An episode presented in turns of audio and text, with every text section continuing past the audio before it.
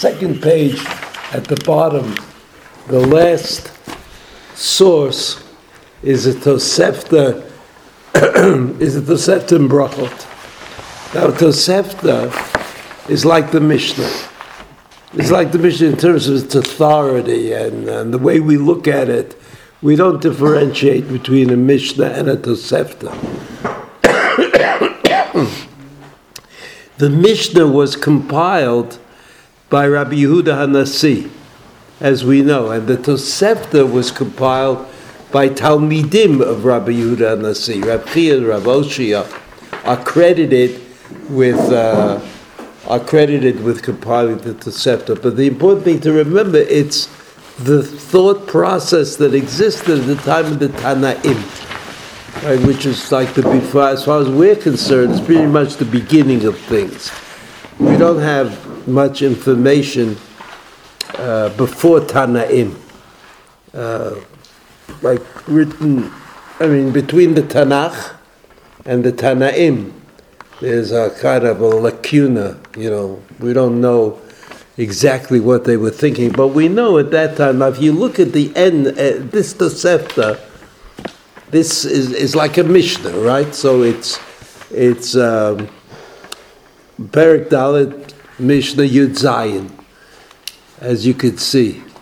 But the end of it, the end of the Tosefta, this particular Tosefta says, Yelamdenu Rabbeinu. You see, it's at the end of the third line. Amar Lahem, right, somebody was learning, and he said, Mipnei ma zacha Yehuda lemalchut. How did Yehuda become the candidate for kingship? Now, when did Yehuda become a candidate for kingship?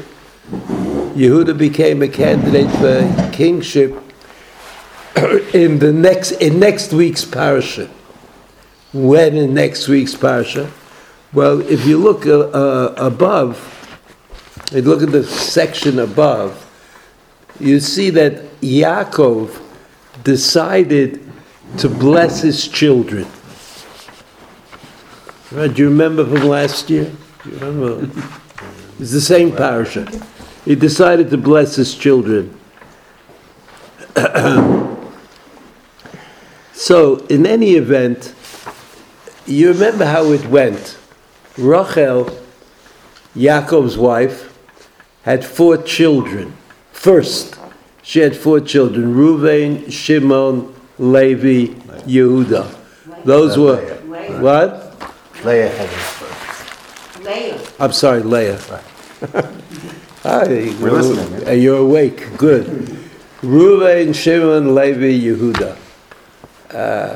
Yehuda, according to Rashi, was extra. That's why she called him Yehuda. Yehuda is connected to the Hebrew word lehodot, to be thankful. Why was she thankful?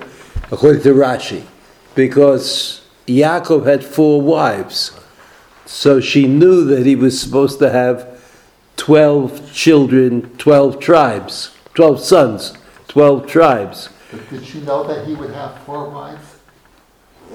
Did she know? At the time, he only had 2. When Yehuda was born. No, I don't know about that. Let's not get into that. That's a different. But Leah said, my husband is going to have 12 sons, and he has 4 wives. That means that each wife should contribute 3. Right? So when she had her 4th son, she said, it's extra. I'm getting something extra. So when Yaakov came to bless his children in next week's parasha, he said, Reuven, Shimon, Levi, they're no good. Yehuda, he's terrific. If you look at the pasuk about Yehuda, Gur Aryeh Yehuda. See, Pasuk 9, Tet.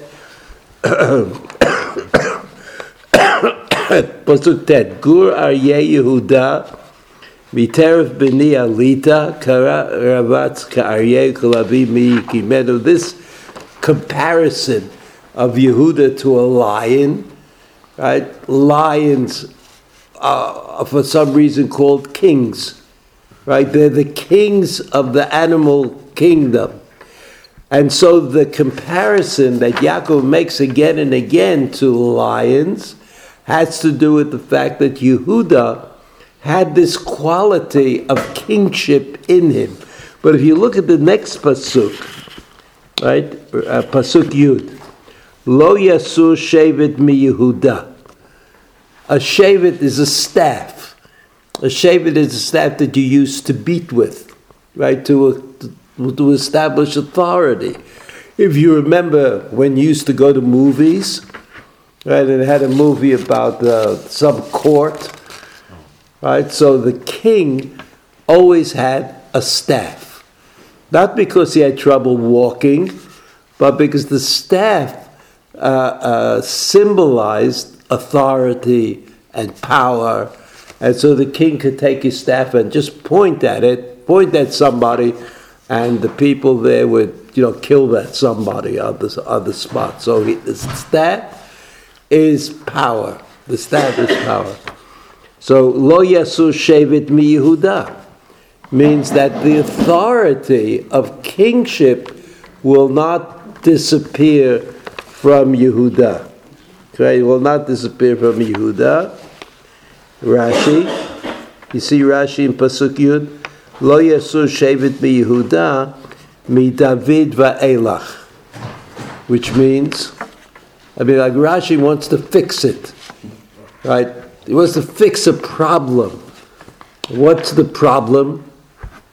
The problem is Shaul HaMelech, right? That there was a king before David HaMelech who was not of the tribe of Yehuda.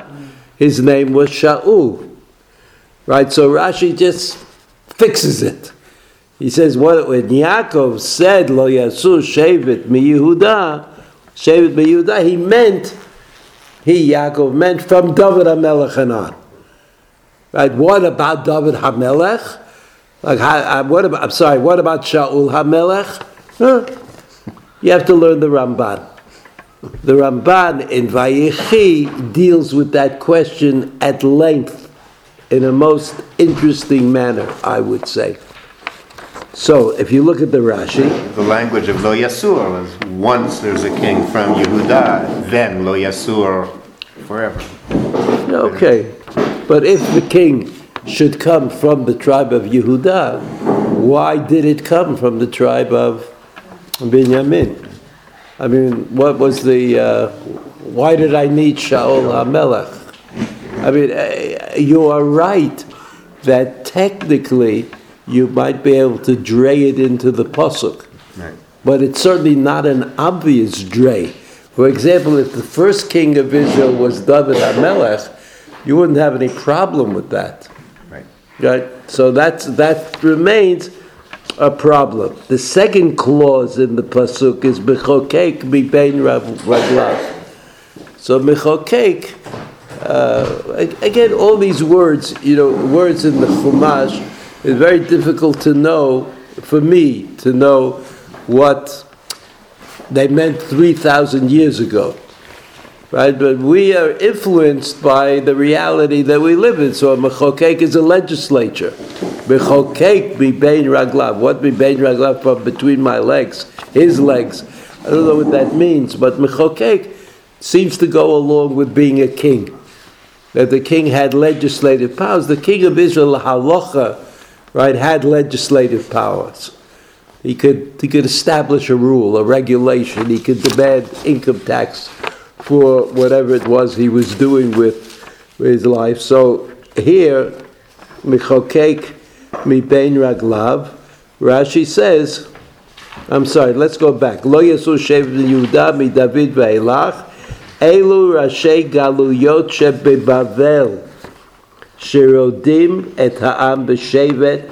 He says the references to Rashei Galuyot. They were these people, in English they call it Exilarch, which is a good word, doesn't mean anything, but it shows some sort of awareness of things. So we'll say Exilarch.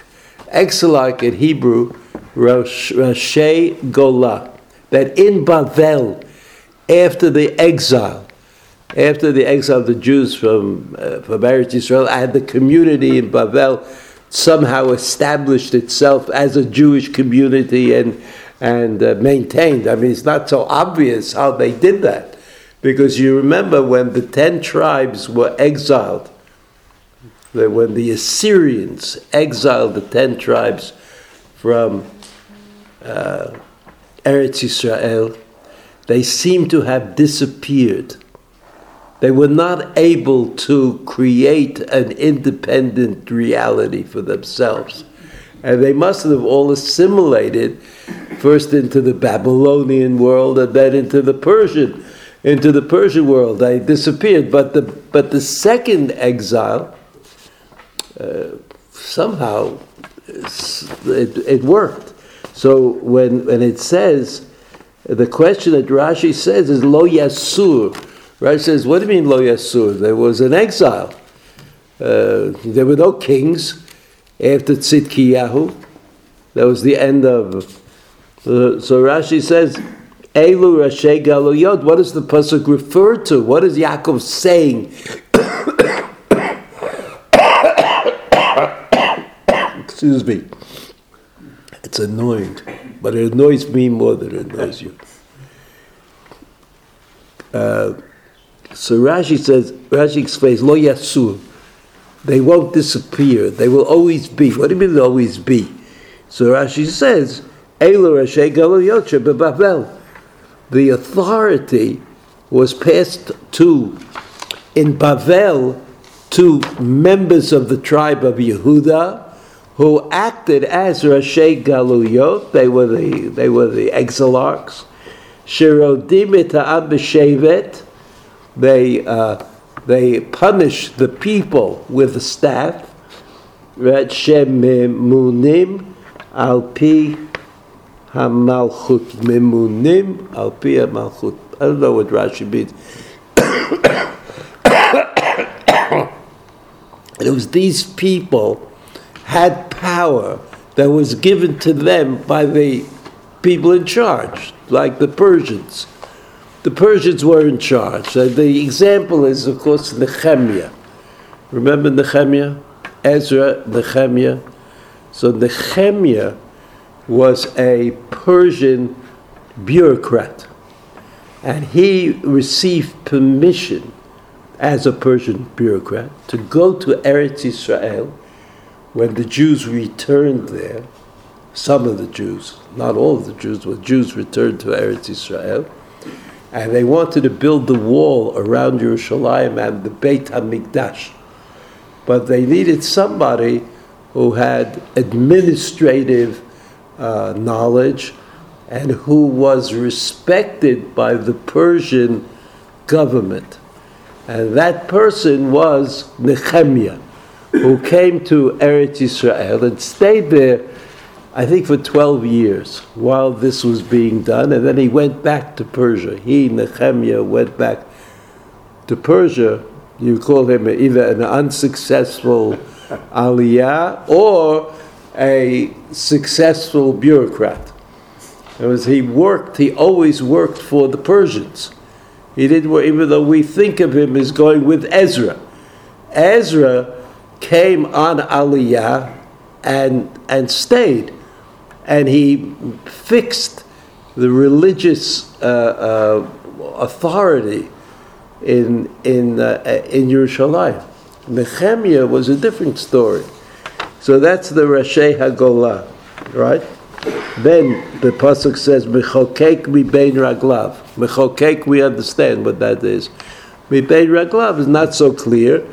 But Rashi says, Talmidim u'mechokekim, right? Shevet, the one with the shevet is like the person in charge. And then there are mechokek mibein raglav. Rashi says, Talmidim. They're the students. They're the people who learn Torah.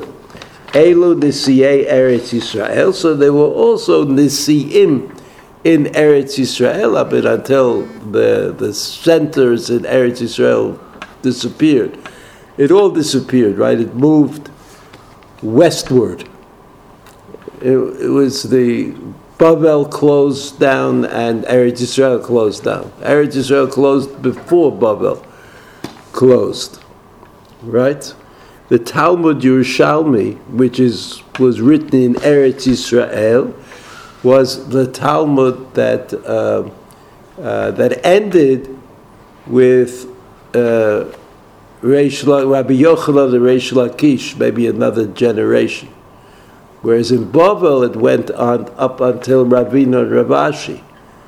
And then the centers, there were centers in Eretz Yisrael and Bavel, but the centers moved North Africa, Spain, and eventually, much later, to France and Germany. Right? It was like, it went where the Jews could go, right? They went that way. There was nothing east. They were going to go to China, so they went to Spain, North Africa, Spain, Italy, and eventually to Germany and France. So this is Bechokek Ribein Raglav, and then you have this clause. If you look at the pasuk, Ad ki yavo Shilo, mystery. Ad ki yavo Shilo. That's what it says in the pasuk. Until Shiloh. Until Shiloh. What is Shiloh? So we don't know. But Rashi says, Ad ki yavo Shiloh, Melech HaMashiach Shamlucha Shelo. In other words, the Malchut of Yehuda is going to be superseded by the Malchut of Melech HaMashiach. Right? The Messiah, I don't know what Messiah means in English, but Mashiach means somebody who's anointed. Right? Who is anointed? Who is anointed? L'halakha. King. No. A king whose father was not a king. In other words, if David HaMelech was anointed, his father was not a king. Right? His children, or Shlomo HaMelech, is not going to be anointed. He gets it automatically. It's only the first in the line that has to be anointed. So he's called Melech HaMashiach. We don't know who Melech HaMashiach is, but he's anointed. It means he's not the son of. He's something special that happens in the world, right? Something special. Shehamelucha shelo, who has kingship. V'chein tirgem unkelus u'medrash agadah. And Rashi, this whole problem of two explanations in Rashi has to be also thought about. Like, wow, when does Rashi do that?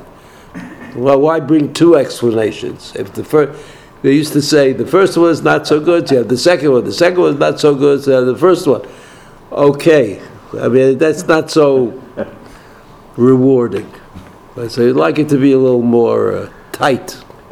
So Rashi says, Medrash Haggadah, she or shai lo. Two words. Not she lo, but shai lo.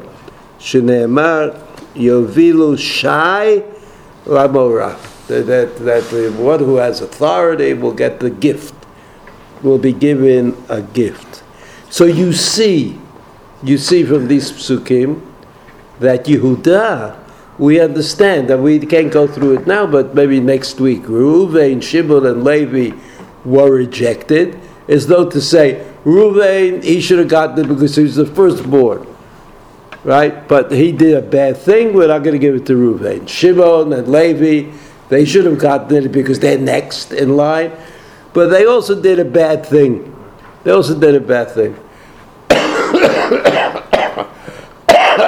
Yehuda, he's going to get it. Because he's in the next in line. And the question is, what did Yehuda do? So we go back to that Tosefta. right? The last line in the Tosefta, Amar Lahem, Bepnei Mazacha Yehuda Lemalchut. You see? There it is. That's the question. It was at the time of the Tanaim. That's what I meant to say. At the time of the Tanaim, this was a question. They couldn't understand, like, what it was. I understand that we got up to Yehuda because we rejected Reuben, Shimon, and Levi. But apparently, the Chachamim thought Yehuda was no greater tzaddik either. So what was it that he did which was so impressive that he received Malchut? So the answer in the Tosefta, Mipnei shehoda b'tamar. Hoda. Hoda is like the word Hodaya. I said that Rashi said that the reason that Leah called him Yehuda was that she was especially thankful because she had a fourth child, a fourth son. And she was thankful for that, so she called him Yehuda. Here it says in the Tosefta, B'nei Shehoda b'Tamar. In other words, this feature became part of the nature of Yehuda. He was a person who was willing to admit to be thankful or to admit that he did something wrong. And so he admitted that he was mistaken in the story of Tamar. The story of Tamar in the parasha of Vayechi. In fact, Yehuda said, Tzadka mimeni. She is right and I am wrong. And this was a remarkable thing, for a person who is guaranteed power. Right? You're going to get the power, you're going to be the king. Why are you going to be the king? Because you have humility. There's humility in you. Like it's in your, in the way you are. Right? You are a person who admits that he did something wrong. And that was a remarkable thing. That's the position of the Tosefta. But it's not the only position that we could adopt. If you look at the first, and now we get to side one of the sheet. Side one of the sheet is an interesting conversation that takes place between Yehuda and Yosef. Yehuda and Yosef. The pasuk says this: Vayigash elav Yehuda, Vayomer bi Adoni. Yedaberna abdecha davar baznei Adoni, vayichar abcha ba'avdecha ki kamocha keparo. So you know that Rashi looks at the pasuk as a series of clauses, and he's willing to try to explain each of these clauses. But the fact of the matter is that somehow everything in the world changes in this conversation between Yehuda and Yosef. Now Yosef, as Yehuda admits, is the Melech. The Melech decides.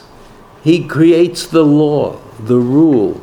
Yosef was given the authority to create the rules at that time. And the fact that Yehuda is talking to him, he's initiating a conversation, is itself pretty interesting. Now, what comes before that, for some reason, he printed up in a strange way.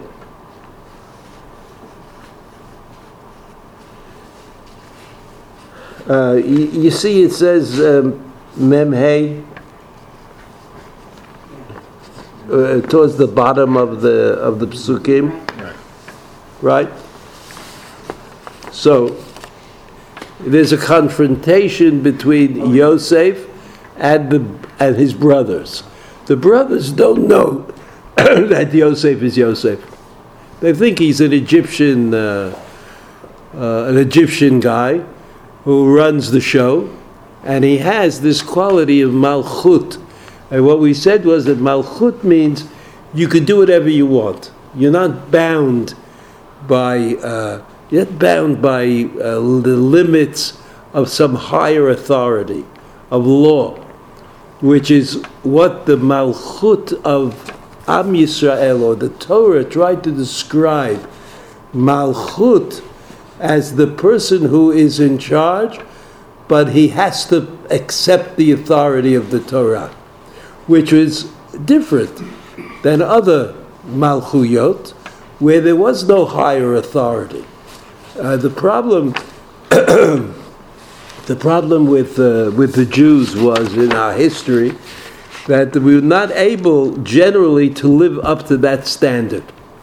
We were not able to live up to that, and that's why the corruption at the top produced corruption throughout the nation, and that corruption is generally called Avodah Zarah, right? Because we don't recognize Avodah Zarah. One of the aspects of Avodah Zarah is that it doesn't recognize the rule of Torah, right? Whereas the Torah said, recognize the rule of Torah, and you can have a king. You have a king. It would be good to have a king, but if the king denies the rule of Torah, the Chazal say that the king was directed to wear a Sefer Torah on his arm when he went out to fight for Am Yisrael, to make sure that he realizes that he was not like the unique fighter or the person who was going to win the battle, but that he had to accept the authority of HaKadosh Baruch Hu. So look here at this pasuk. Lo yachol Yosef litapek lekol hanitzavim alav. They were all there having a little dinner together, Yosef, some Egyptians, the brothers, and then it says lo yachol Yosef litapek lekol hanitzavim. Nitzavim, the people who are the assemblage. So Rashi doesn't understand why Yosef lo yachol litapek. Like what exactly was it that Yosef was unable to do or to control himself? So Rashi says lo yachol Yosef litapek lechol hanitzavim. You see it? It's sort of the last third of Rashi. Lo haya yachol lisbol, he could not suffer sheyu mitzrim nitzavim alav v'shomim she'echav mitbayshim behoda'o lahem. He says lo yachol litapek. There was something he couldn't stand it. Couldn't stand that the Egyptians who were there, eating with Yosef, would think that the brothers were kind of being oppressed by Yosef in some way or other. So then he says, then Rashi says, Pasuk Bet, Vayiteret kolo bevechi, vayishma'u Mitzrayim, v'yishma Beit Paro, and he started crying. And everybody heard him crying. Vayishma Beit Paro, and it was heard certainly in the house of Paro. Rashi, Beito shel Paro, the house of Paro, Klobar, Avadav u'bnei Beito, his servants and the people who drayed around in his house. Ve'ein ze l'shon bayit mamash, ela kimo Beit Yisrael. It doesn't mean a house, a building, but it means the family of, the nation of, the community of. That's what bayit means, right? Beit Yehuda. Now we'll go to Pasuk Gimel. Vayomer Yosef el Achav, Ani Yosef, ha'od avichai, v'lo yechlu echav la'anot oto, ki nivhalu mipanav. Ki nivhalu mipanav. Nivhalu mipanav, Rashi says, mipnei habusha. All right, you could try to figure out what that busha means. They were embarrassed. They were embarrassed. So, like you could say, what language did Yosef inform his brothers that he was Yosef? Right? I guess it was if the issue at that moment was establishing the honor of the brothers in the face of the Egyptians who were in the room. So certainly Yosef would tell them that he's their brother Yosef in Hebrew, in the language that they all understood, and he wouldn't have to depend on the on these guys, right? Pasuk. The next pasuk is the end of this section in the Chumash. Vayipol al tzavarei Binyamin achiv vayevk ubinyanim bacha al tzavarav. So he cried and Binyamin's cried al tzavarav, al tzavarav. Rashi says vayipol al tzavarei, plural, Binyamin tzavarei, and it's his neck. I mean, that's how you like kiss somebody. You fall on their neck. You know, I'm talking about polite kissing. And so Rashi says, why is it the plural? Al shtei mikdashot shatidim liyot b'chalko shel Binyamin b'sofan lecharek. Right, you know that if you imagine the map of Israel, and you imagine Yerushalayim as a line, horizontal line, you know, going from the Jordan River to the Mediterranean. And that's the Beit HaMikdash, or the bottom from that line and down is the tribe of Yehuda. And from that line up a little bit, very small area was the tribe of Binyamin. So the Kodesh Kadashim, so this line, Yerushalayim, went through the Beit HaMikdash. And the Kodesh Kadashim was in the territory of Binyamin. And the rest of the Beit HaMikdash was in the territory of Yehuda. So what Rashi is saying is that the reason Tzavarav is plural in all of these cases, because it represents the fact that there were two Batei Mikdash who were destroyed in Tzavarei Binyamin, in the throats of Binyamin. And so the Pasuk Tetvav, Vayinashek likol echav vayevka lehem v'achreichen dibru echav ito. Yosef, V'akol nishma beit Paro lemor ba'achei Yosef. Everybody knew about this. V'yitav be'enei Paro be'enei avadav. I mean, Paro is hard to imagine that Paro really cared about Achei Yosef one way or the other, but it was in Paro's interest that Yosef should function. Yosef was, after all, the chief money maker of the generation, and he was able to use his power effectively to have the king or the Kohanim of Egypt buy all of Egyptian land. I mean, they all became unimaginably rich because of Yosef. So Paro would not be inclined to get into a battle with Yosef about his brothers. I mean, after all, how much could the brothers cost them? So that life they have. If they're all like Yosef, then they will also be assets. If they are at all like Yosef, then they also could be assets. That's where he's taking a step further. You know that Paro was really thinking hard about it. So in any event, this is what happened. Yosef told his brothers. Everybody knew it. Everybody understood it.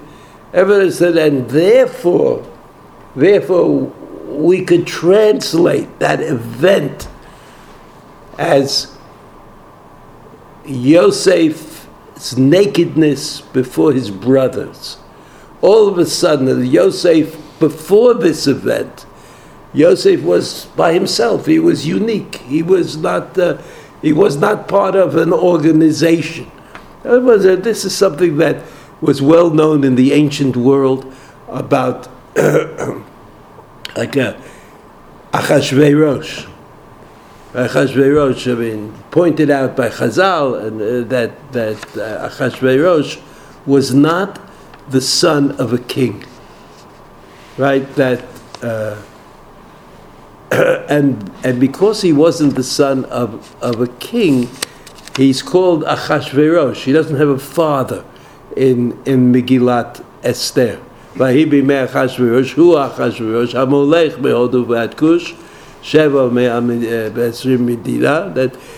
Yosef, Achashverosh, looked for a queen, right? And who did he find? Who did he find? He found a girl from a family that had no power and had no allegiance, unlike his ex-wife, who he dispatched. But she apparently had support. She had people on her side.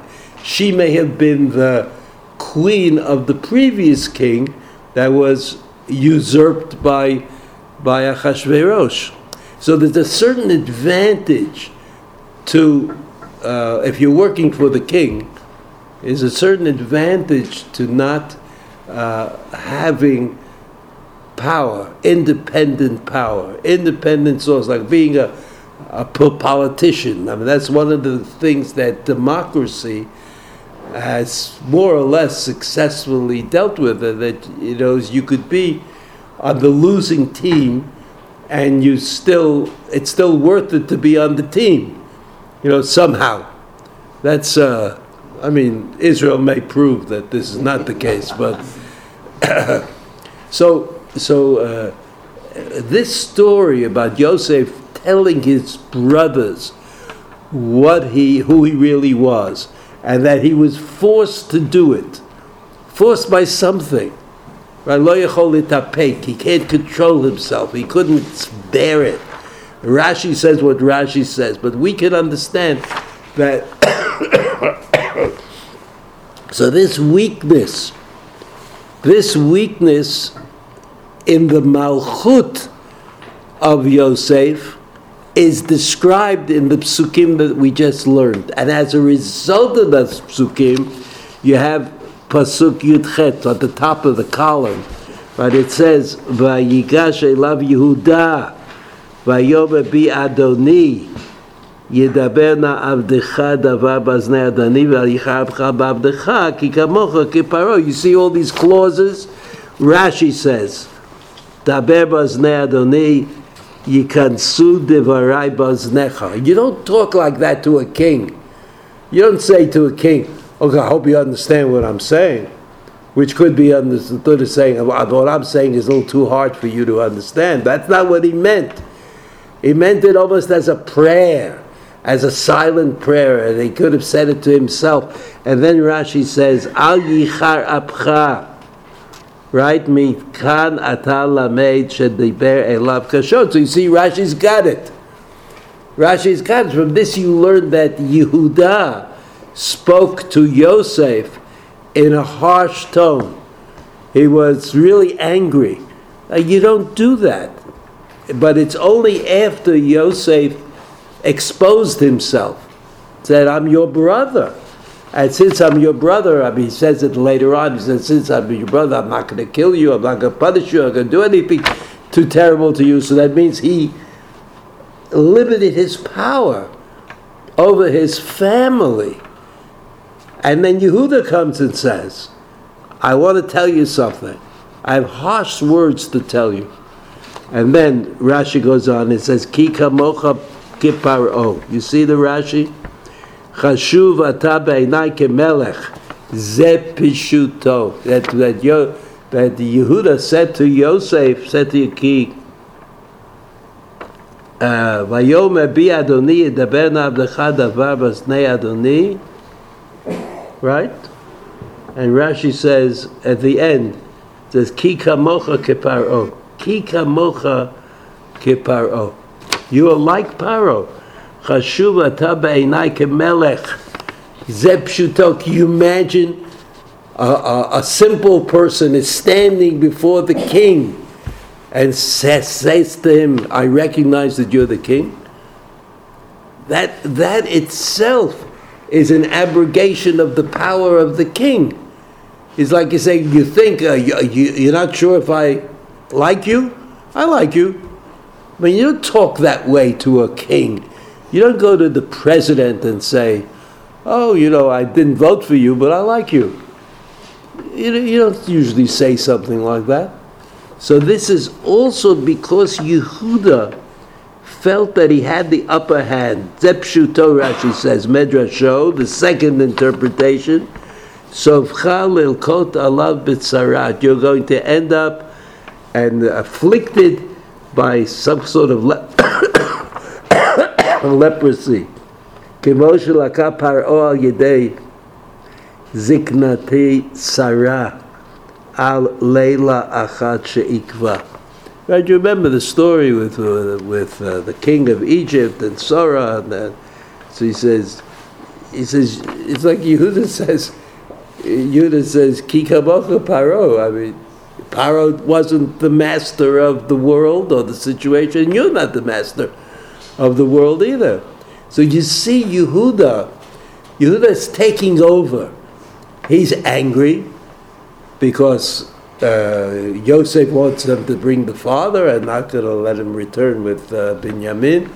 He's angry, but in order to be angry at a king, in order to be able to do that, you have to demote the king.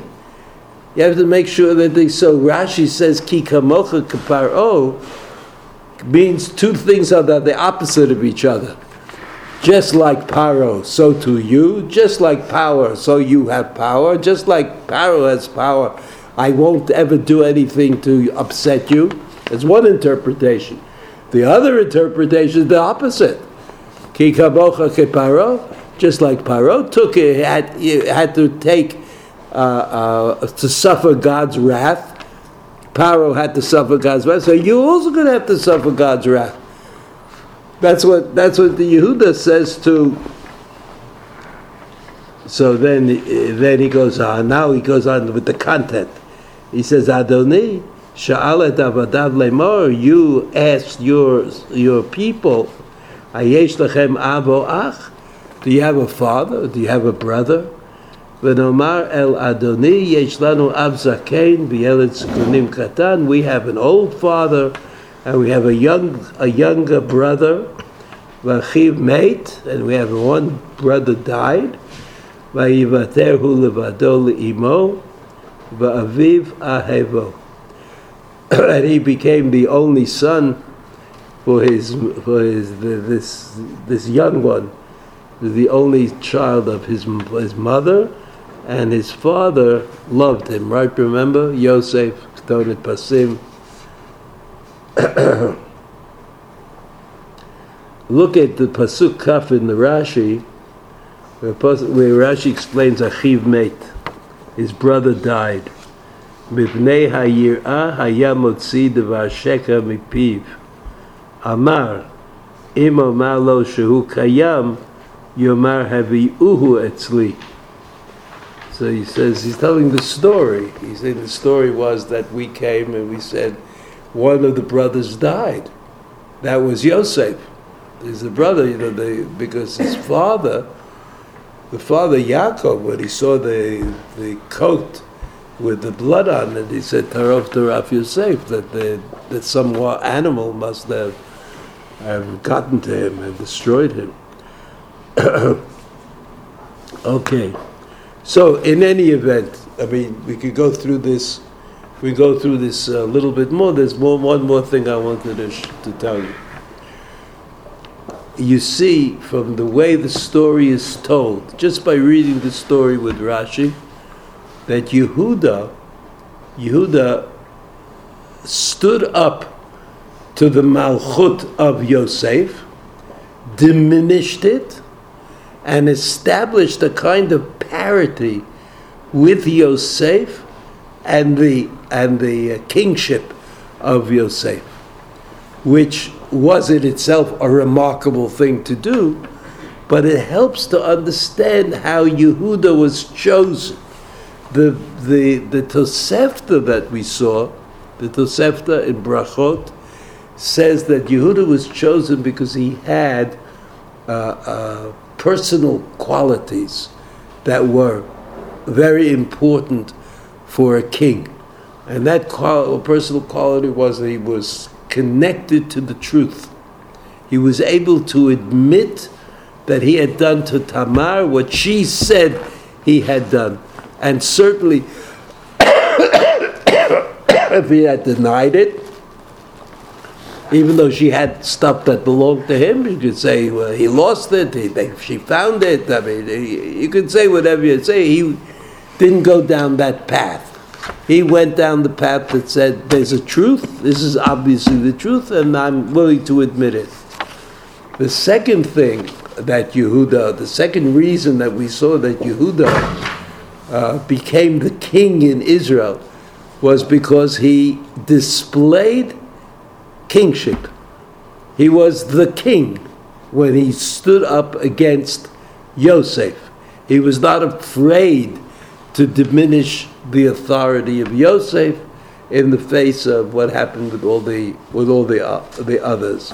So you have these two ideas. Now there's a third idea in the Pri Tzaddik that is printed on the page. This, by the way, the new thing is they're printing all these books that used to be in my generation. You had to work very hard to read them. The printing was not so good, and there were no references. You had to find all the references on your own.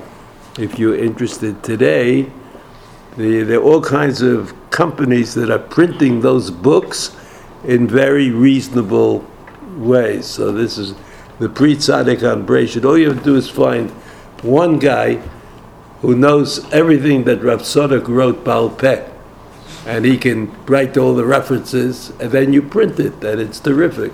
For people like me, well, I don't have to look it up because it's right there. So it's the two books that I saw recently are the Pri Tzaddik, but only Brachot. And the first three volumes of the Likutei Halachos, these are books that I like. The Likutei Halachot of Rav Nosson. It also came out, the first three volumes, but it must be at least 10 volumes that will come out eventually. But it's very good. It's very good. You can learn it, and it's right there. It's remarkable. So look at what it says here. Vayigash elav Yehuda. You see, Vayigash elav Yehuda b'medrash Rabbah, Rabbi Yehuda Omer, Hagasha le'milchama. The word Vayigash. Vayigash is an active verb. He did something. So the medrash says, what did he do? Well, you don't have the Vayigash, like he walked two steps closer to Yosef.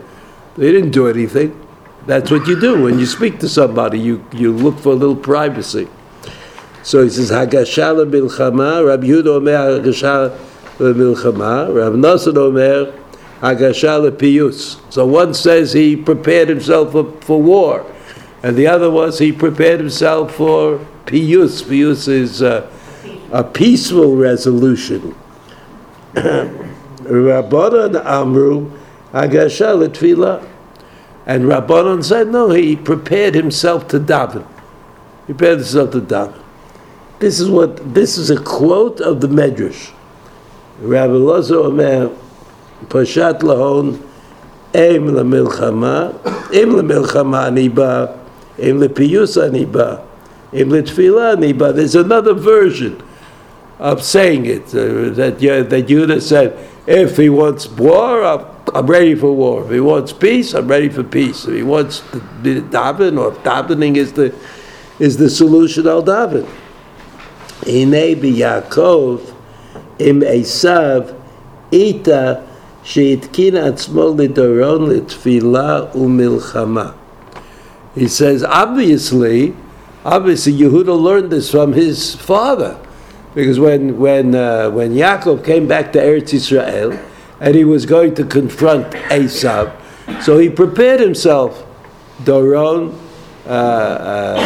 milchama, and tefillah, all three. However, achshav doron tefillah Niskar B'Katuv. But there, Doron, the presents that he brought for Esav, and Tfilah, the Tfilah that he was going to make, Niskar B'Katuv, Umilchama Nirmaz B'Meshe Ne'emar V'ya Machaneh Nishar L'Pleita.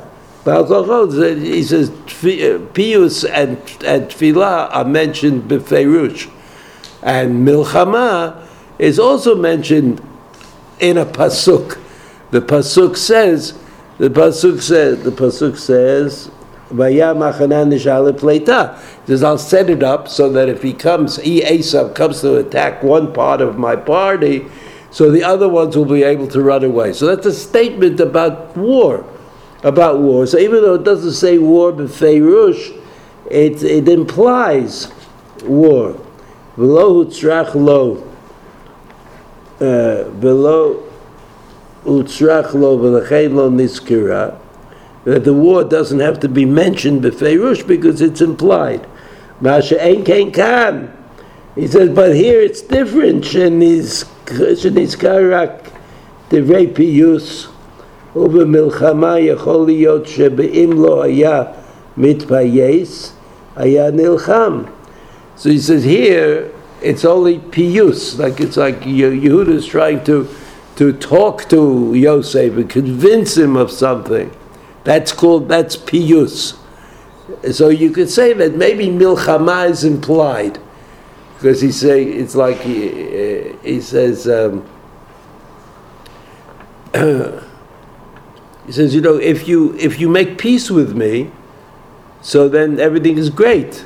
That implies that if you don't make peace with me, so there'll be a war. However, aval tefillah lo huzkar kan klal. Interesting. We're talking about Yehuda, right? So Yehuda is preparing himself. So the Pri Tzaddik says, Rav Tzaddik says, Yehuda prepared himself for piyus, and he prepared himself by implication for tefillah. For milchama. But why doesn't it say anything about tefillah? After all, Yehuda learned this course of action from his father. And his father certainly said that he's going to daven. And he davened. The question. So then he says, Amarnu shu al pi ma shekatuv Maharinayim b'Nechemiah. Nechemiah is the name of a book of the Tanakh. Hello? No, Ezra and Nechemiah, it's really, it's worth it. Very interesting, Ezra and Nechemiah. The books of Ezra and Nechemiah. And they're smaller than you think they are because they have like lists of names. You could skip that. It's worth it. Tichtiv et palel el Elohei Hashamayim. I will daven to the God of heaven. V'omer lemelech, and then I'll go back and speak to the king. V'lo huzkar tfilato. Nechemiah said, I'm going to daven, but it doesn't say that he davened. All it says is, and then he's talking about his plan. He said, I'm going to daven. But it doesn't say that he went to daven. So how come? How come it doesn't say he went to daven? So the period dvarav shedibel lemelech nitkaven belibo litfilah. The words that he used when he spoke to the king, that I'm going to daven. So belibo litfilah la Hashem yitbarach. He was davening at that the same time. V'melech haya savur she'elav medaber. He was really davening. It's just the king of Persia thought that he was davening, that he was talking to him. He's the king. He's the one he's talking to. And so he said the Maharinayim also wrote, his history of the Jewish people. The Maharinayim said that we're talking about, that the king thought he was talking about Elav Medaber, but he was really talking to God. V'chein yesh lefaresh kan.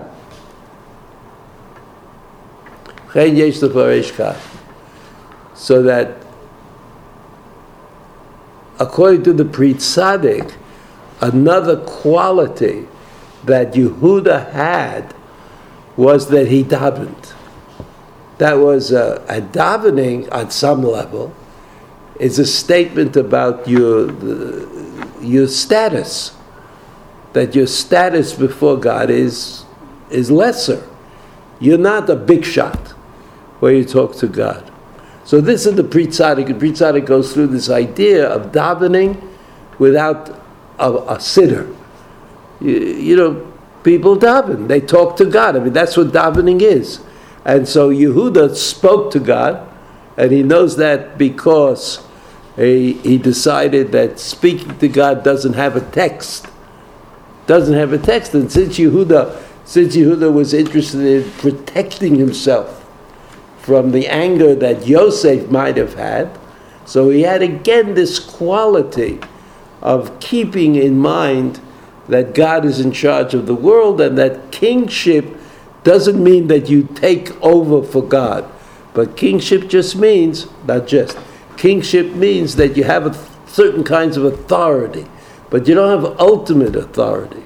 So he saw that Yehuda, you could look at Yehuda in a variety of ways, right? In the Tosefta, Yehuda is the one who admitted it. He admitted it to Tamar, to the people who were there. He was connected to the truth. In the beginning of the parasha of Vayigash, the Torah teaches us that Yehuda